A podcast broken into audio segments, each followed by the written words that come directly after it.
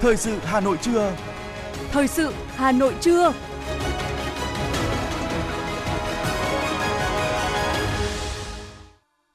Võ Nam Thu Minh xin được đồng hành cùng quý thính giả trong 30 phút của chương trình thời sự trưa nay, thứ hai ngày 21 tháng 11 năm 2022. Chương trình có những nội dung chính sau đây.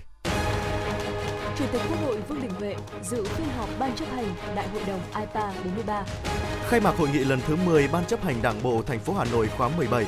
Giá xăng dầu trong nước có thể giảm từ 15 giờ chiều nay. Quyết liệt kiểm tra xử lý xe rủ bến cóc, xe trá hình tuyến cố định. Phần tin thế giới có những thông tin. Đảng Cộng sản Ấn Độ Masip khẳng định nỗ lực thúc đẩy quan hệ với Đảng Cộng sản Việt Nam. Chủ tịch Cuba sẽ thảo luận vấn đề vô cùng quan trọng trong chuyến thăm Nga. Sau đây là nội dung chi tiết. Thưa quý vị và các bạn, trong khuôn khổ Đại hội đồng Liên nghị viện các quốc gia Đông Nam Á lần thứ 43, IPA 43, Chủ tịch Quốc hội Vương Đình Huệ và các nhà lãnh đạo Quốc hội, nghị viện thành viên IPA đã tham dự phiên họp Ban chấp hành IPA. Tại phiên họp, Ban chấp hành IPA đã thảo luận và thông qua chương trình hoạt động của Đại hội đồng IPA 43, thành phần Hội nghị Nữ nghị sĩ IPA, nghị sĩ trẻ, các ủy ban chính trị, ủy ban kinh tế, ủy ban xã hội, ủy ban tổ chức, đối thoại với quan sát viên, thông cáo chung, thời gian và địa điểm tổ chức Đại hội đồng IPA 44. Sáng nay, Đại hội đồng IPA 43 với chủ đề Cùng nhau tiến bộ vì một ASEAN tự cường, bao trùm và bền vững, chính thức khai mạc tại thủ đô Phnom Penh. Đây là đại hội đồng đầu tiên của IPA được tổ chức theo hình thức trực tiếp sau hơn 2 năm đại dịch COVID-19. Chủ đề của đại hội đồng lần này phù hợp với chủ đề chung của ASEAN năm nay là ASEAN hành động cùng ứng phó các thách thức – thể hiện thông điệp xuyên suốt của IPA và mong muốn của nước chủ nhà Campuchia đẩy mạnh xây dựng một cộng đồng đồng đều, vững mạnh và bao trùm, phù hợp với tinh thần cốt lõi của ASEAN, cùng nhau hướng tới một tầm nhìn, một bản sắc, một cộng đồng, góp phần thúc đẩy phục hồi kinh tế, thu hẹp khoảng cách phát triển và liên kết khu vực, phát triển nguồn nhân lực, an sinh xã hội, sự tham gia của phụ nữ và thanh niên vào kiến tạo và duy trì hòa bình và phát triển, đẩy mạnh giao lưu nhân dân, Đại hội đồng IPA 43 sẽ tập trung thảo luận các vấn đề về hòa bình, an ninh, chủ nghĩa đa phương, và vai trò trung tâm của ASEAN, tăng cường ngoại giao nghị viện về an ninh hàng hải, thúc đẩy ổn định khu vực ở Đông Nam Á, tăng cường chuyển đổi số kỹ thuật. Xin lỗi quý vị, tăng cường chuyển đổi kỹ thuật số để bảo vệ xã hội toàn diện, phát huy sự tham gia của thanh niên vì một cộng đồng ASEAN thịnh vượng và phát triển bền vững. Chủ tịch Quốc hội Vương Đình Huệ sẽ tham dự các hoạt động chính trong khuôn khổ Đại hội đồng IPA 43. Sau hai ngày làm việc, chiều qua hội nghị thượng đỉnh Pháp ngữ đã bế mạc với với tuyên bố The Xin lỗi quý vị với tuyên bố Dizaba tái bổ nhiệm bà Lucy Musi Kiwabo làm tổng thư ký của Tổ chức Quốc tế Pháp ngữ trong nhiệm kỳ tiếp theo và chỉ định Pháp làm nước chủ nhà tiếp theo của hội nghị thượng đỉnh lần thứ 19 vào năm 2024. Với chủ đề kết nối trong đa dạng, kỹ thuật số, yếu tố phát triển và đoàn kết trong không gian Pháp ngữ, 88 phái đoàn từ các quốc gia thành viên và quan sát viên của Tổ chức Quốc tế Pháp ngữ đã tham dự sự kiện. Đoàn Việt Nam do Phó Chủ tịch nước Võ Thị Ánh Xuân dẫn đầu tham gia các hoạt động của hội nghị. Các nguyên thủ quốc gia và chính phủ thành viên đã thông qua dự thảo tuyên bố Dizaba, các nghị quyết về tình hình khủng hoảng, giải quyết khủng hoảng và củng cố hòa bình ở các khu vực nói tiếng Pháp, cũng như tuyên bố về tiếng Pháp trong đa dạng ngôn ngữ của Pháp ngữ, các nhà lãnh đạo cũng đã thông qua dự thảo khung chiến lược của cộng đồng Pháp ngữ giai đoạn 2023-2030 các quy định liên quan đến thủ tục gia nhập hoặc điều chỉnh tư cách nhà nước hoặc chính phủ trong tổ chức quốc tế pháp ngữ OIF. Hội nghị đã tái bổ nhiệm bà Loshi Musiki Wabo giữ chức vụ Tổng thư ký OIF trong nhiệm kỳ tới. Đồng thời, các nhà lãnh đạo cũng nhất trí chỉ định Pháp là nước chủ nhà tiếp theo của hội nghị cấp cao lần thứ 19, dự kiến sẽ được tổ chức vào năm 2024. Đại hội lần thứ 22 Hội đồng Hòa bình Thế giới sẽ chính thức khai mạc hôm nay tại Hà Nội. Đây là lần đầu tiên Việt Nam đăng cai tổ chức đại hội của Hội đồng Hòa bình Thế giới, thể hiện uy tín, vị thế của Việt Nam trong các nỗ lực toàn cầu. Trong một tuần làm việc, dự kiến đại hội sẽ thảo luận nhiều nội dung quan trọng về tình hình quốc tế, thể hiện quan điểm cũng như đóng góp của Việt Nam cùng các quốc gia khác đảm bảo hòa bình ổn định ở khu vực và thế giới. Thành lập những năm 1949, 1950 của thế kỷ trước, hơn 70 năm qua, Hội đồng Hòa bình Thế giới luôn giữ vững mục tiêu tôn chỉ của mình, đó là thúc đẩy xây dựng hòa bình cho tất cả, đấu tranh và ủng hộ đoàn kết với nhân dân các nước trên thế giới vì hòa bình, công lý, độc lập dân tộc và chủ quyền lãnh thổ. Hội đồng Hòa bình Thế giới đã luôn đồng hành cùng Việt Nam, đoàn kết và ủng hộ Việt Nam trong mọi giai đoạn lịch sử, từ cuộc đấu tranh vì hòa bình, độc lập dân tộc, thống nhất và toàn vẹn lãnh thổ, cho đến công cuộc xây dựng và bảo vệ Tổ quốc ngày nay. Với mục đích này, Hội đồng Hòa bình Thế giới luôn là điểm tựa cho các phong trào tiến bộ vì hòa bình trên thế giới. Diễn ra từ ngày 21 đến ngày 26 tháng 11 tại Hà Nội và Quảng Ninh, Đại hội lần thứ 22 Hội đồng Hòa bình Thế giới dự kiến sẽ có sự tham dự của khoảng 200 đại biểu, trong đó có khoảng 100 đại biểu quốc tế. Thưa quý vị và các bạn, hôm nay thực hiện chương trình công tác năm 2022, hội nghị lần thứ 10 Ban chấp hành Đảng bộ thành phố Hà Nội khóa 17 đã khai mạc. Trong 3 ngày, từ ngày 21 đến ngày 23 tháng 11, hội nghị sẽ họp bàn nhiều nội dung quan trọng của thành phố Hà Nội trong năm 2022, năm 2023 và giai đoạn 2023-2025. Đồng chí Đinh Tiến Dũng, Ủy viên Bộ Chính trị, Bí thư Thành ủy Hà Nội chủ trì và phát biểu khai mạc hội nghị. Hội nghị lần thứ 10 Ban chấp hành Đảng bộ thành phố Hà Nội sẽ thảo luận 5 nội dung quan trọng về tình hình kinh tế xã hội, tài chính ngân sách đầu tư công của thành phố, một nội dung về nhiệm vụ điều chỉnh tổng thể quy hoạch chung xây dựng thủ đô Hà Nội đến năm 2030 và tầm nhìn đến năm 2050, hai dự thảo về kế hoạch công tác kiểm tra giám sát năm 2023 của Thành ủy và chương trình công tác năm 2023 của Ban chấp hành Đảng bộ thành phố, Ban Thường vụ Thành ủy và các báo cáo về tình hình kết quả thực hiện hai khâu đột phá của nghị quyết Đại hội đại biểu Đảng bộ thành phố Hà Nội lần thứ 17, nhiệm kỳ 2020-2025. Phát biểu khai mạc hội nghị, đồng chí Đinh Tiến Dũng, Ủy viên Bộ Chính trị, Bí thư Thành ủy Hà Nội đã nhấn mạnh về tầm quan trọng đặc biệt các nội dung này. Năm 2022 là năm có ý nghĩa tạo nền tảng thực hiện các mục tiêu, chỉ tiêu của nghị quyết Đại hội Đảng bộ thành phố lần thứ 17 và các chương trình kế hoạch trung hạn 5 năm 2021-2025 của thành phố. Tuy nhiên, Tình hình kinh tế xã hội cả nước cũng như thành phố đang phải đương đầu nhiều vấn đề lớn, dự báo nhiều khó khăn, thách thức, khả năng huy động nguồn lực cho phát triển khó khăn. Do đó, đòi hỏi cần nhìn nhận đánh giá đúng tình hình để đưa ra định hướng, mục tiêu, chỉ tiêu, giải pháp và những quyết sách đúng và chúng, đưa thủ đô phát triển bền vững.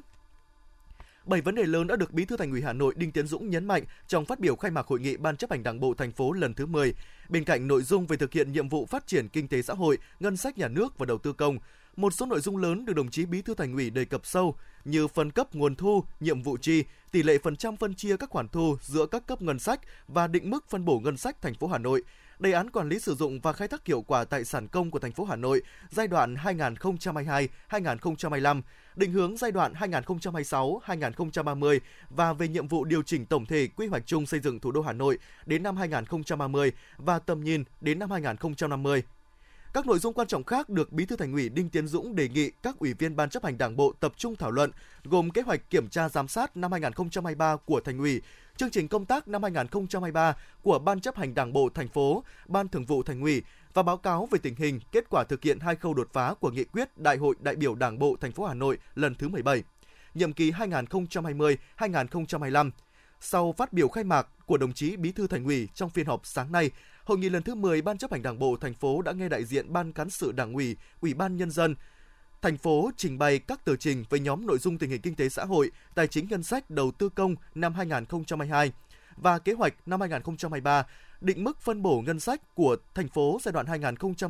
2023-2025, đề án quản lý sử dụng tài sản công của Hà Nội và nhiệm vụ điều chỉnh tổng thể quy hoạch chung xây dựng thủ đô Hà Nội đến năm 2030 và tầm nhìn đến năm 2050.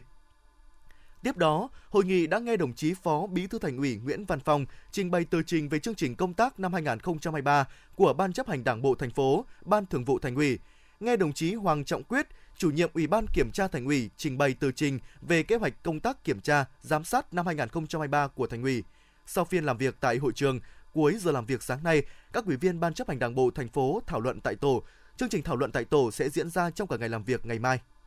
Sáng nay, tổ đại biểu Hội đồng Nhân dân thành phố Hà Nội, đơn vị bầu cử số 18, đã tiếp xúc cử tri huyện Thường Tín trước kỳ họp thứ 10 Hội đồng Nhân dân thành phố Hà Nội, nhiệm kỳ 2021-2026. Tại buổi tiếp xúc, cử tri huyện Thường Tín đã nêu một số vấn đề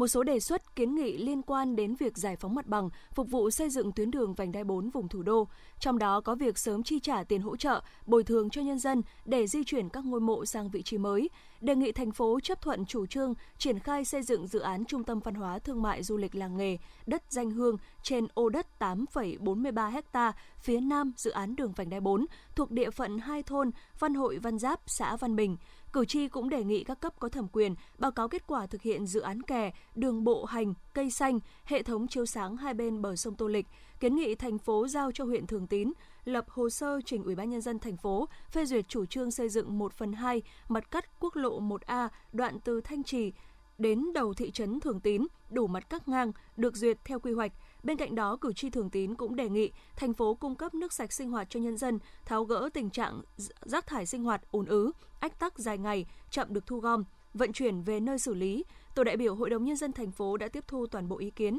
kiến nghị của cử tri huyện Thường Tín để chuyển tới các cơ quan giải quyết theo thẩm quyền.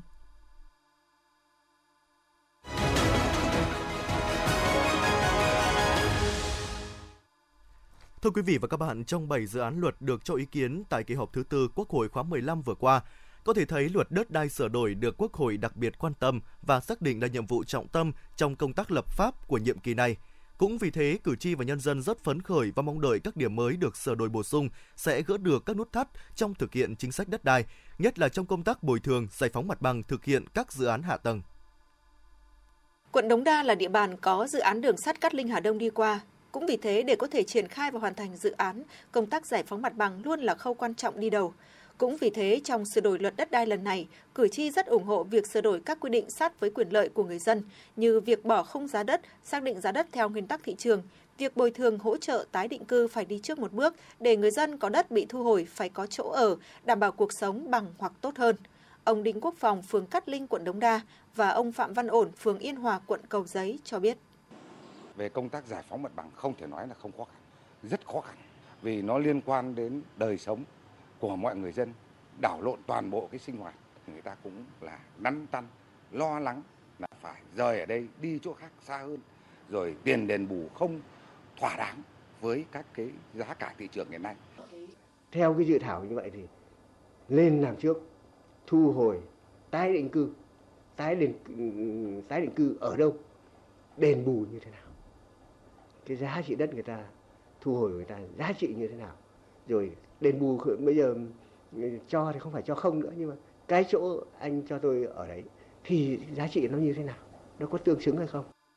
Tại kỳ họp thứ tư vừa qua thảo luận về dự án luật đất đai sửa đổi, Quốc hội đã ghi nhận nhiều góp ý tâm huyết sắc đáng của các đại biểu Quốc hội trước các điểm mới đáng chú ý của dự thảo luật.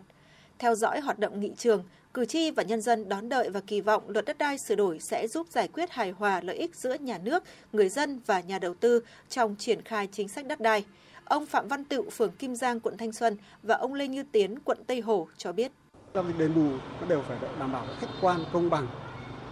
tránh tình trạng là chủ đầu tư lấy đất với cái giá thấp sau này khi mà đã thành chủ sở hữu mới rồi thì lại à, kinh doanh thu cái lợi bất chính chính là cái này là cái tạo nên cái bức xúc trong xã hội rất là nhiều. Tôi mong muốn là nhà nước thực hiện đúng cái chủ trương. Khi mà thu hồi đất thì phải tạo điều kiện để cho những cái người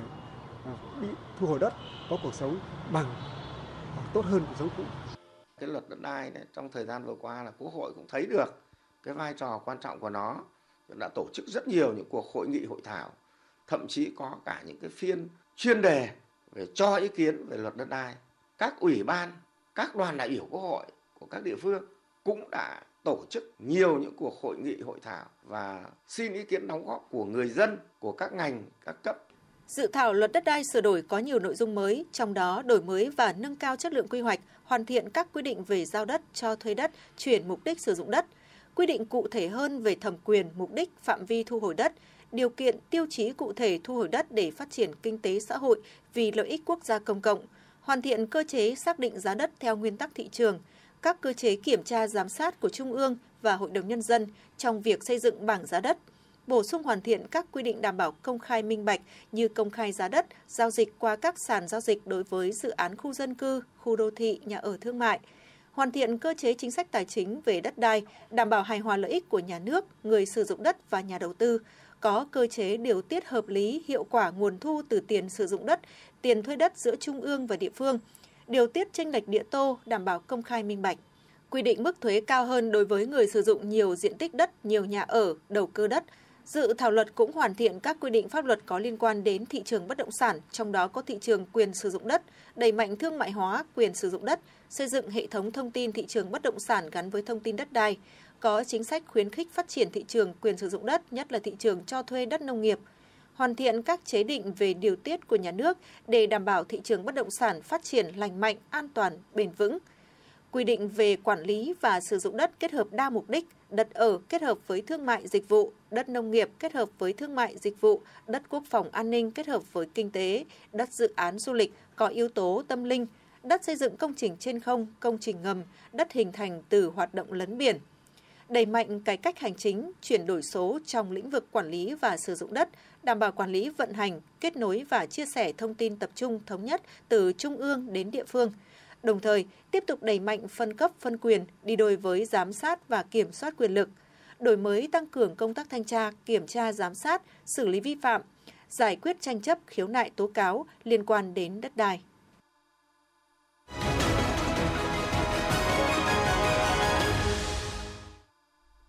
Xin được chuyển sang những thông tin kinh tế. Hơn 10 năm thực hiện chương trình số 02, nay là chương trình số 04 của Thành ủy Hà Nội, diện mạo nông thôn Mê Linh có nhiều khởi sắc – huyện đã hoàn thành xây dựng nông thôn mới và tiếp tục đầu tư xây dựng nông thôn mới nâng cao, nông thôn kiểu mẫu. Trong giai đoạn 2021-2025, huyện Mê Linh đề ra những mục tiêu đến năm 2025 thu nhập của nông dân khu vực nông thôn đạt 65 đến 70 triệu đồng một người một năm. Phần đấu đến cuối năm 2025, huyện có 8 xã đạt nông thôn mới nâng cao và 4 xã đạt nông thôn mới kiểu mẫu. Dự kiến trong 5 năm tới, Mê Linh sẽ phải huy động nhiều nghìn tỷ đồng, triển khai hàng trăm dự án thuộc lĩnh vực hạ tầng kỹ thuật, hạ tầng kinh tế xã hội, trong đó có các dự án trọng điểm với tổng nguồn vốn khoảng 2.300 tỷ đồng như đường cảng Chu Phan đi quốc lộ 23B, tuyến đường Tiền Phong đi tự lập, tuyến đường 48 nối từ trung tâm hành chính huyện đến đường 36 khu công nghiệp Quang Minh. Toàn bộ hệ thống hạ tầng giao thông này của huyện sẽ được khớp nối với đường vành đai 3,5 và vành đai 4 vùng thủ đô Hà Nội nhằm tạo động lực cho địa phương phát triển. Đây sẽ là tiền đề quan trọng để Mê Linh trở thành một quận của thành phố trong giai đoạn 2025-2030 hướng tới mục tiêu trở thành thành phố phía Bắc thủ đô vào năm 2030, tầm nhìn đến năm 2045 như nghị quyết số 15 của Bộ Chính trị đã đề ra. Thưa quý vị và các bạn, mặt hàng xăng có thể được điều chỉnh giảm từ 200 đến 300 đồng một lít tùy loại. Giá mặt hàng dầu cũng giảm từ 250 đến 450 đồng một lít trên 1 kg nếu không có sự can thiệp sâu từ quỹ bình ổn giá. Cụ thể, bình quân xăng RON 92, loại dùng pha chế xăng E5 RON 92 là 94,7 đô la Mỹ một thùng, xăng RON 95 là 99,87 đô la Mỹ một thùng, dầu hỏa là 122,51 đô la Mỹ một thùng, dầu diesel 129,17 đô la Mỹ một thùng, dầu ma rút 423,93 đô la Mỹ một tấn. Trong khi đó sáng nay theo giờ Việt Nam, giá dầu Brent đã lao dốc khoảng 9% xuống còn 87,62 đô la Mỹ một thùng. Giá dầu WTI của Mỹ trượt sâu gần 10% xuống mức 80,08 đô la Mỹ một thùng. Tính từ đầu năm đến nay, giá xăng trong nước đã trải qua 29 lần điều chỉnh, trong đó có 16 lần tăng, 12 lần giảm và một lần giữ giá. Trong kỳ điều chỉnh lần này, cơ quan điều hành đã quyết định trích lập quỹ bình ổn xăng dầu mỗi lít xăng 200 đồng, dầu DO và dầu hỏa không trích lập cũng không chi sử dụng quỹ bình ổn, còn dầu ma rút trích lập 300 đồng một lít. Lạm phát tăng cao, chi phí nhiên liệu leo thang cùng với tình trạng thiếu nhôm và các linh kiện bán dẫn đã khiến chi phí sản xuất ô tô điện tăng cao kể từ khi đại dịch COVID-19 bùng phát vào năm 2020. Theo khảo sát mới đây của công ty tư vấn tài chính Alice Partners, tốc độ tăng giá vật liệu sản xuất pin xe điện nhanh hơn so với xe động cơ đốt trong truyền thống. Theo tính toán của Alice Partners, tại thời điểm tháng 9 năm 2022, chi phí vật liệu trung bình của xe điện là 5.076 đô la Mỹ, tăng gần 75% so với cùng kỳ năm 2020. Chi phí vật liệu sản xuất xe động cơ đốt trong, bao gồm cả xe hybrid, cũng tăng mạnh nhưng không bằng xe điện, tăng 25% từ 1.475 đô la Mỹ vào năm 2020 lên 1.851 đô la Mỹ trong năm nay. Sáng nay, các doanh nghiệp trong nước duy trì niêm yết giá vàng quanh ngưỡng 67,5 triệu đồng một lượng. Mở cửa giao dịch, giá vàng SJC tại thị trường Hà Nội được công ty vàng bạc đá quý Sài Gòn niêm yết ở mức 66,6 đến 67,6 triệu đồng một lượng theo chiều mua vào bán ra, giữ nguyên so với chốt phiên cuối tuần qua. Tại công ty vàng bạc đá quý Phú Quý niêm yết giá vàng SJC ở mức 66,5 đến 67,4 triệu đồng một lượng mua vào bán ra, cũng không đổi so với chốt phiên cuối tuần qua. Trước đó, giá vàng trong nước tuần qua đã tăng 100.000 đồng một lượng, tương đương tăng 0,4 0,14% giá trị, ngược với giá vàng thế giới khép lại tuần qua giảm 0,9%. Thông tin từ Sở Giao dịch Hàng hóa Việt Nam, thị trường hàng hóa kết thúc tuần giao dịch vừa qua với sắc đỏ hoàn toàn chiếm ưu thế trên bảng giá. Chỉ số MXV Index giảm mạnh 3,29% xuống 2.453 điểm, đánh dấu tuần giảm sâu thứ hai liên tiếp. Thị trường ghi nhận nhiều mặt hàng có mức giảm theo tuần lớn nhất trong vòng nhiều tháng trở lại đây, đặc biệt là ở nhóm năng lượng và nguyên liệu công nghiệp. Tuy nhiên, đáng chú ý dòng tiền đầu tư đến thị trường vẫn liên tục gia tăng kể từ đầu tháng 10. Đóng cửa tuần, giá trị giao dịch toàn sở trung bình đạt hơn 5.700 tỷ đồng, tăng hơn 7,5% so với tuần trước đó và cao hơn đến gần 33% so với mức trung bình tháng 10.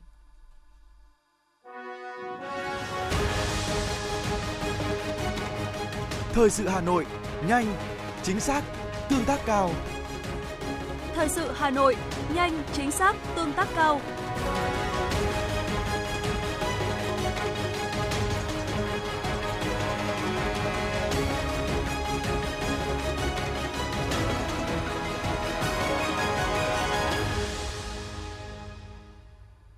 Tiếp tục với những thông tin đáng chú ý.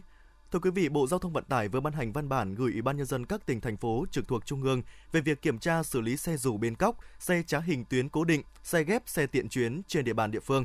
Theo đó, thời gian gần đây xuất hiện tình trạng xe khách tuyến cố định bỏ bến ra ngoài hoạt động, xe dù bến cóc có chiều hướng gia tăng và diễn biến phức tạp, đặc biệt trên địa bàn các tỉnh thành phố như Quảng Ninh, Hải Phòng, Hà Nội và thành phố Hồ Chí Minh. Trước thực trạng trên, Bộ Giao thông Vận tải đề nghị Ủy ban nhân dân cấp tỉnh cần vào cuộc quyết liệt và chỉ đạo Sở Giao thông Vận tải chủ trì phối hợp với lực lượng chức năng, chính quyền địa phương cấp huyện, thị xã, thành phố xây dựng kế hoạch kiểm tra, xử lý dứt điểm hiện tượng xe dù bến cóc, xe trá hình tuyến cố định, xe ghép, xe tiện chuyến trên địa bàn kiểm tra xử lý các văn phòng đại diện của đơn vị vận tải, bãi đỗ trông giữ phương tiện, bãi đỗ xe tạm tự phát. Nếu phát hiện có tổ chức đón trả khách, cò khách thì kiên quyết xử lý vi phạm.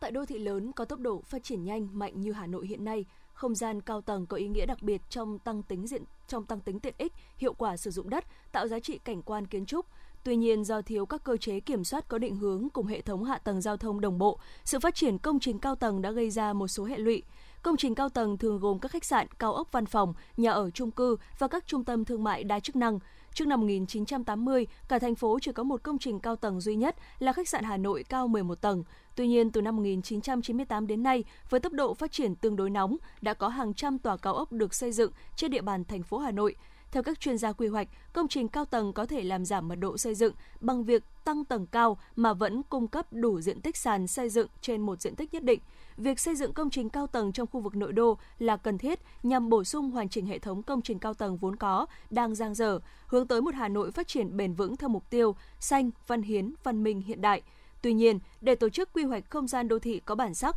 khai thác hiệu quả giá trị đất đai, thương mại, hài hòa giữa bảo tồn các giá trị cũ và vốn có về kiến trúc cũng như về cảnh quan thiên nhiên với phát triển cần có những sự cơ sở khoa học chắc chắn, đưa ra định hướng, nguyên tắc và giải pháp cụ thể trong việc xây dựng các công trình cao tầng.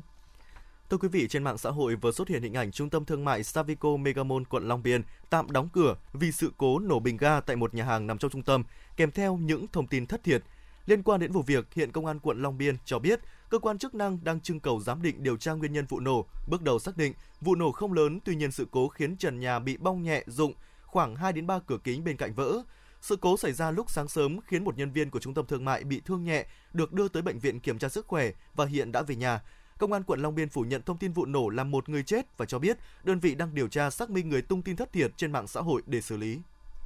Thưa quý vị và các bạn, xác định dịp cuối năm là thời điểm các loại tội phạm hoạt động mạnh, nhất là tội phạm trộm cắp tài sản, gây rối trật tự công cộng. Công an thành phố Hà Nội đã chủ động triển khai các kế hoạch, biện pháp đấu tranh phòng ngừa, đồng thời tăng cường công tác tuần tra kiểm soát, bảo đảm an ninh chính trị, trật tự an toàn xã hội trên địa bàn.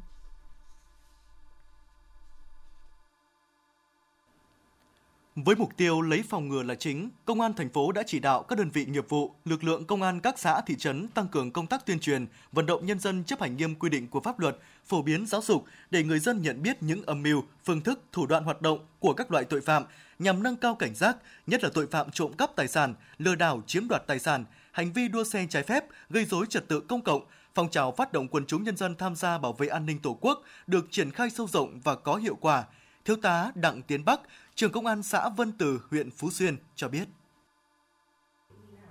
Về mặt cơ bản thì chúng tôi thì cũng làm tốt cái công tác mà điều tra cơ bản, nắm tình hình à, nội bộ nhân dân liên quan kể cả các cái đối tượng có biểu hiện phạm tội này hay là các cái đối tượng trong diện quản lý thì cái này chúng tôi làm được hết. Tôi cũng đi tham mưu cho đảng ủy ban để giải quyết các cái mâu thuẫn à, khúc mắc của người dân thế nên liên quan à, các cái kỳ cuộc các sự kiện chính trị như chúng tôi là đảm bảo tốt về an ninh trật tự không có vấn đề gì xảy ra phức tạp Công an huyện Đông Anh đã triển khai đồng bộ các biện pháp công tác, mở nhiều cao điểm tấn công, trấn áp tội phạm, tập trung đấu tranh phòng chống các loại tội phạm và tệ nạn xã hội. Phong trào toàn dân bảo vệ an ninh Tổ quốc tiếp tục được củng cố và đi vào chiều sâu, góp phần kiềm chế xảy ra phạm pháp hình sự, một số loại tội phạm giảm mạnh so với trước đây. Thượng tá Nguyễn Quang An, Phó trưởng Công an huyện Đông Anh cho biết. À, đối với công tác à, xây dựng phong trào toàn dân bảo vệ an ninh Tổ quốc thì à, công an huyện chúng tôi cũng đã tham mưu tích cực cho ban chỉ đạo 138 của huyện để chỉ đạo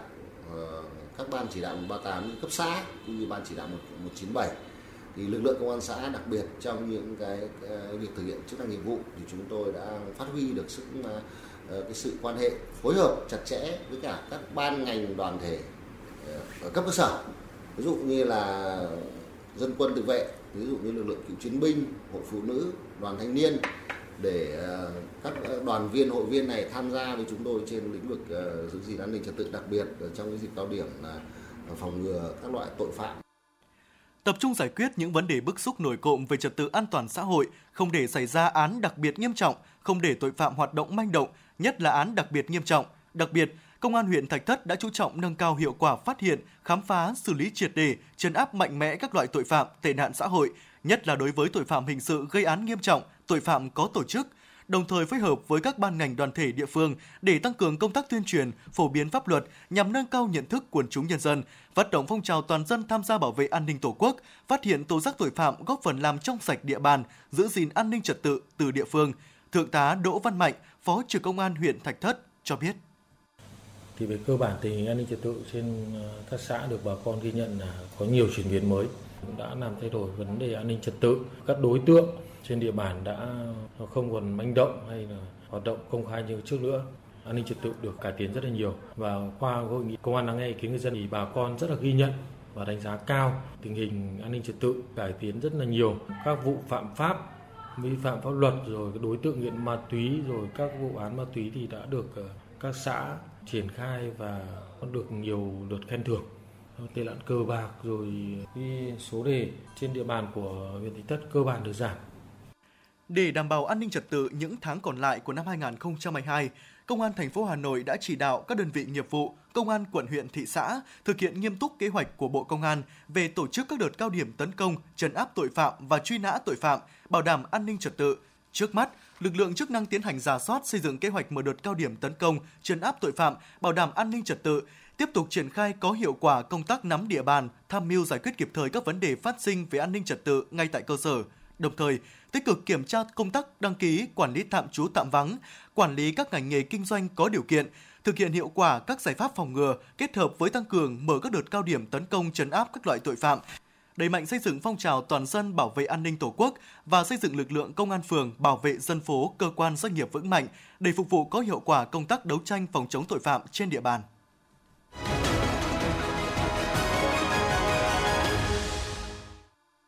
Xin được chuyển sang phần tin thế giới. Thưa quý vị và các bạn, mới đây, tại trụ sở Đảng Cộng sản Ấn Độ Marxist ở thủ đô New Delhi, Đại sứ Việt Nam tại Ấn Độ Nguyễn Thanh Hải đã gặp Tổng bí thư CPIM Sitaram Yeturi hai bên đã trao đổi sâu rộng, thân tình về quan hệ trong thời gian qua giữa Đảng Cộng sản Ấn Độ Marxist và Đảng Cộng sản Việt Nam cũng như kế hoạch tăng cường quan hệ trong thời gian tới. Vui mừng trước sự phát triển bền chặt của mối quan hệ giữa Đảng Cộng sản Việt Nam và Đảng Cộng sản Ấn Độ Marxist, Đại sứ Nguyễn Thanh Hải bày tỏ Đảng Cộng sản Việt Nam luôn trân trọng mối quan hệ truyền thống, gắn bó sâu sắc giữa hai đảng. Đại sứ nhấn mạnh sẽ tiếp tục phối hợp với Đảng Cộng sản Ấn Độ Marxist thúc đẩy quan hệ giữa hai đảng, hai nước tiếp tục phát triển vững mạnh vì lợi ích của nhân dân hai nước, vì hòa bình, hợp tác, phát triển và tiến bộ xã hội ở khu vực và trên thế giới.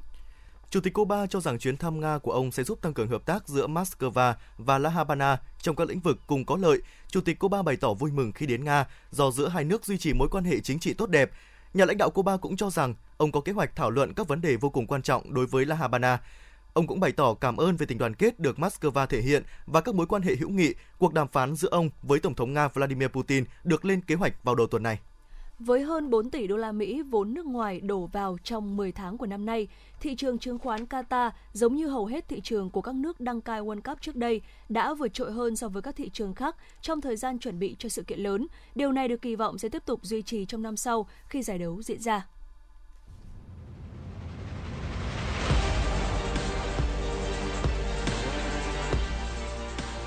Bản tin thể thao Bản tin thể thao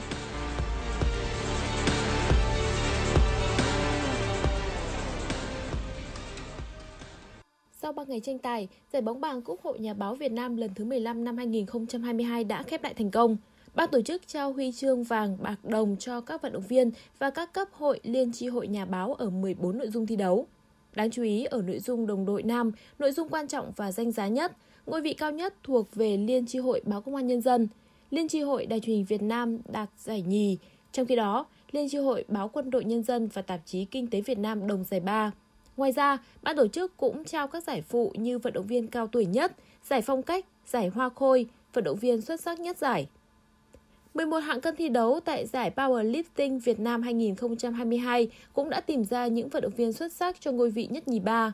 Bên cạnh việc ghi nhận số lượng vận động viên đăng ký đông kỷ lục, chất lượng chuyên môn và thành tích thi đấu tại giải năm nay còn được đánh giá cao hơn so với hai lần tổ chức trước đó. Trung cuộc, giải toàn năng nữ thuộc về vận động viên Bùi Lan Anh, hạng cân dưới 52 kg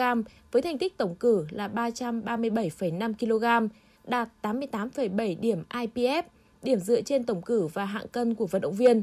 Giải toàn năng nam thuộc về vận động viên Phạm Anh Tú, hạng dưới 93 kg với thành tích tổng cử là 732,5 kg, đạt 96,88 điểm IPF. Dự báo thời tiết khu vực Hà Nội chiều vào tối ngày 21 tháng 11 năm 2022, chiều nắng tối không mưa, nhiệt độ từ 25 đến 30 độ C. Quý vị và các bạn vừa nghe chương trình thời sự của Đài Phát thanh và Truyền hình Hà Nội. Chỉ đạo nội dung Nguyễn Kim Khiêm, chỉ đạo sản xuất Nguyễn Tiến Dũng, tổ chức sản xuất Xuân Luyến, chương trình do biên tập viên Minh Thơm, phát thanh viên Thu Minh Võ Nam và kỹ thuật viên Bảo Tuấn thực hiện. Xin chào và hẹn gặp lại trong chương trình thời sự sau.